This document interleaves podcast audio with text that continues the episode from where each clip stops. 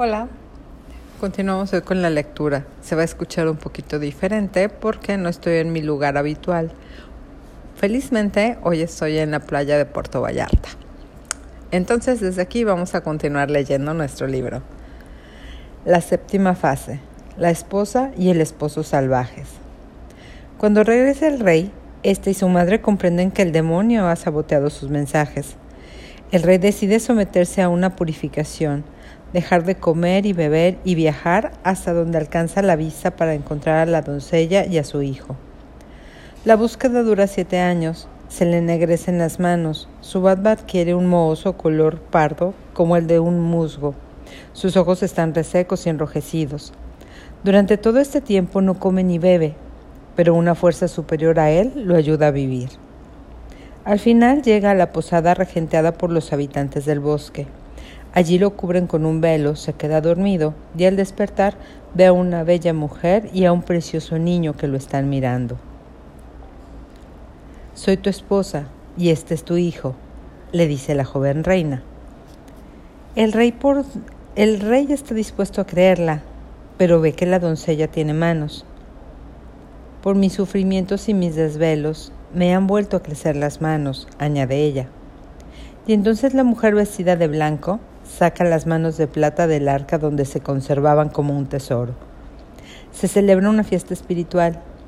El rey, la reina y su hijo regresan junto a la madre del rey y celebran una segunda boda.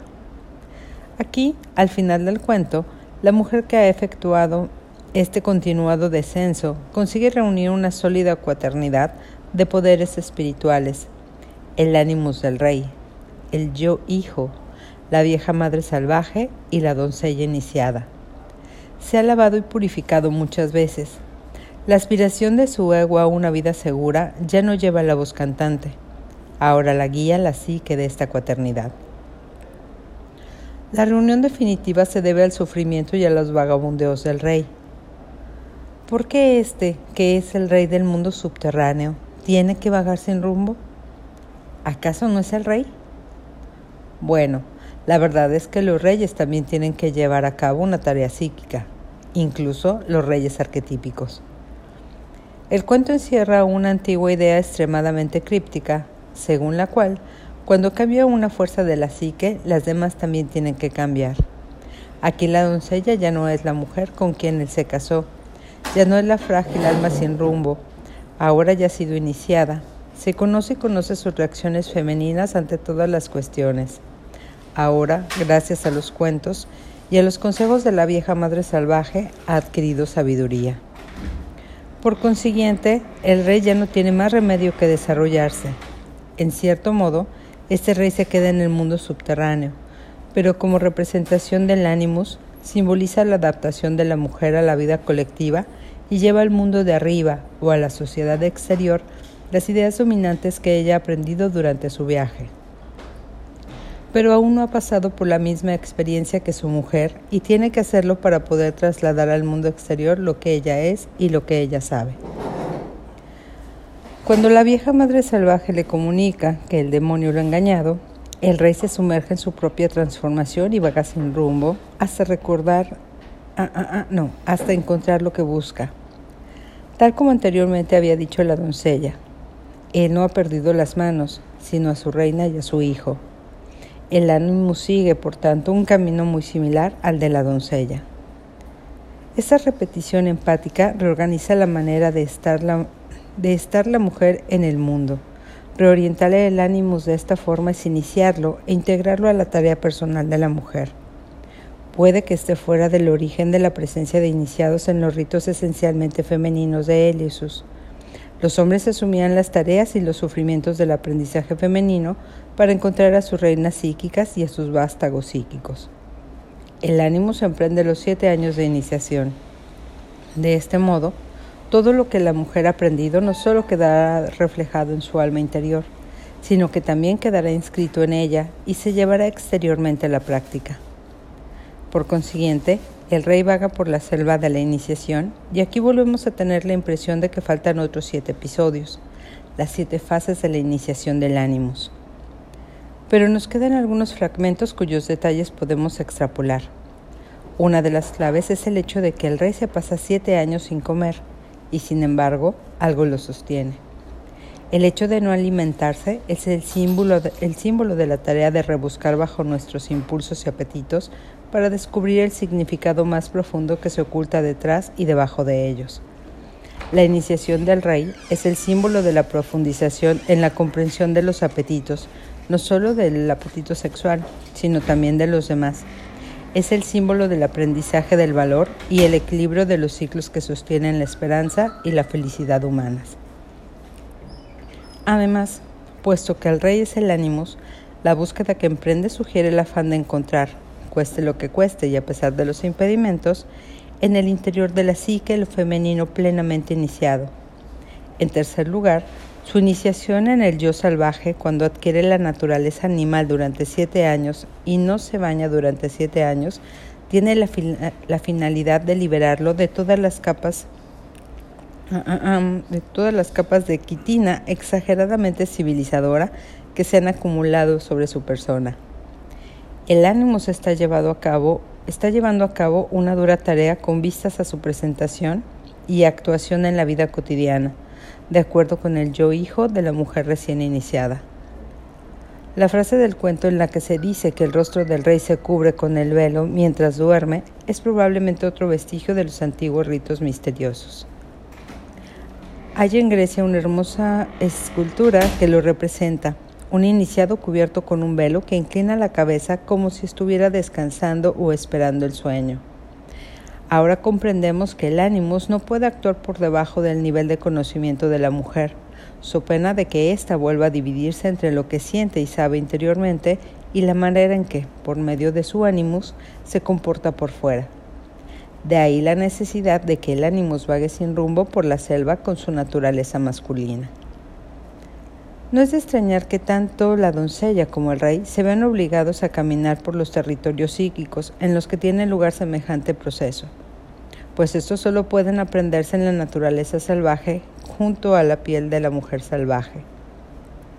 Es normal que la mujer iniciada descubra que su amor subterráneo por la naturaleza salvaje aflora la superficie de su vida en el mundo de arriba. Psíquicamente está envuelta en el aroma del fuego de la leña. Es normal que empiece a comportarse aquí de acuerdo con lo que ha aprendido allí. Una de las características más sorprendentes es el hecho de que la mujer que está pasando por este proceso sigue haciendo todo lo que habitualmente hace en la vida exterior, amando a sus amantes, dando a luz a sus hijos, persiguiendo a los hijos, persiguiendo el arte, persiguiendo las palabras, llevando comida, pintura, maderas, peleándose por esto o por aquello, enterrando a los muertos, cumpliendo todas las tareas cotidianas mientras realiza su profundo y lejano viaje.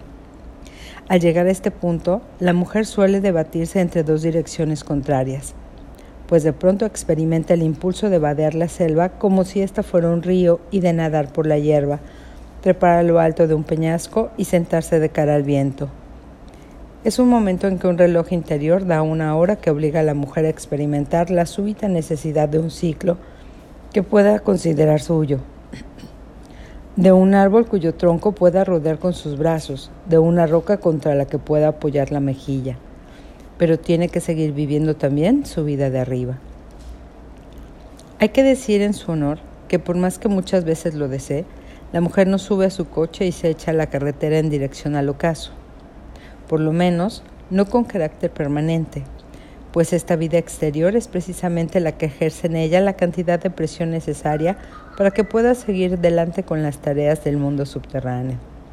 Durante este periodo es mejor permanecer en el mundo que abandonarlo, por la tensión es más beneficiosa y da lugar a una valiosa vida profundamente distinta que no se podría conseguir de ninguna otra manera.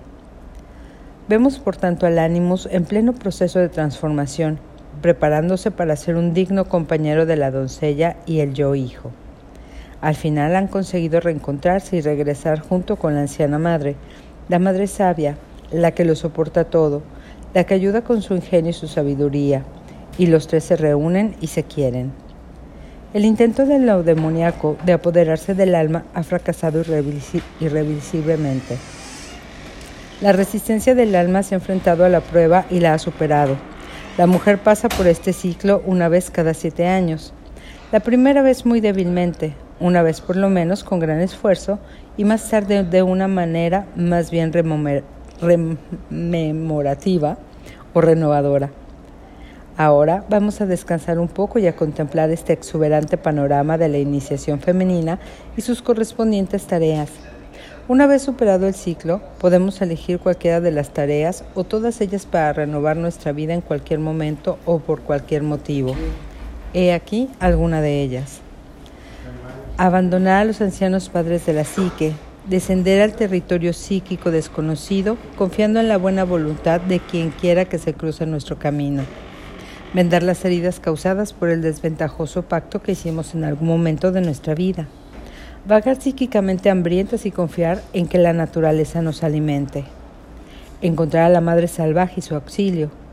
Establecer contacto con el protector ánimos del mundo subterráneo. Conversar con el psicopompo, el mago. Contemplar los antiguos vergeles, formas energéticas de lo femenino. Incubar y dar, y dar a luz al yo, al hijo espiritual.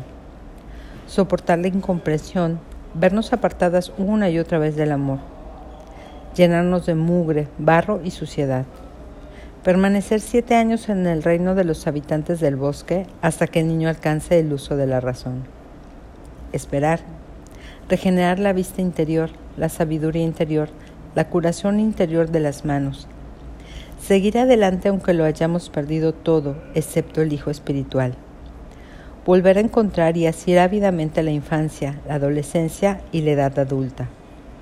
Reestructurar el ánimo como fuerza salvaje y natural, amarlo y que Él nos ame a nosotras. Consumar el matrimonio salvaje en presencia de la vieja madre salvaje y del nuevo yo hijo. El hecho de que tanto la doncella manca como el rey tengan que pasar por la misma iniciación de siete años de duración es el territorio común entre lo femenino y lo masculino, y nos ayuda a comprender que en lugar de antagonismo puede haber entre estas dos fuerzas un profundo amor, sobre todo cuando éste se basa en la búsqueda del yo propio. La doncella manca es un cuento de la vida real. Ah, ah, ah, no, la doncella manca es un cuento de la vida real acerca de nuestra condición de mujeres reales. No gira en torno a una parte de nuestra vida, sino en torno a las fases de toda una vida. Enseña esencialmente que la, que la misión de la mujer es vagar una y otra vez por el bosque.